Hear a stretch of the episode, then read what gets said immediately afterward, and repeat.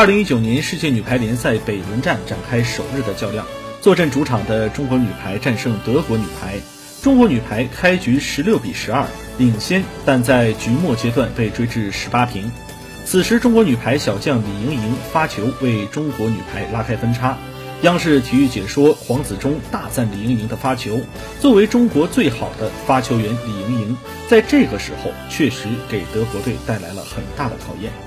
第二局，中国女排拦网发威，德国女排的接应连续被拦。黄子忠说道：“这个接应可能有些心理障碍了，连续被拦，二传就别给他了，这样打下去信心会崩溃。”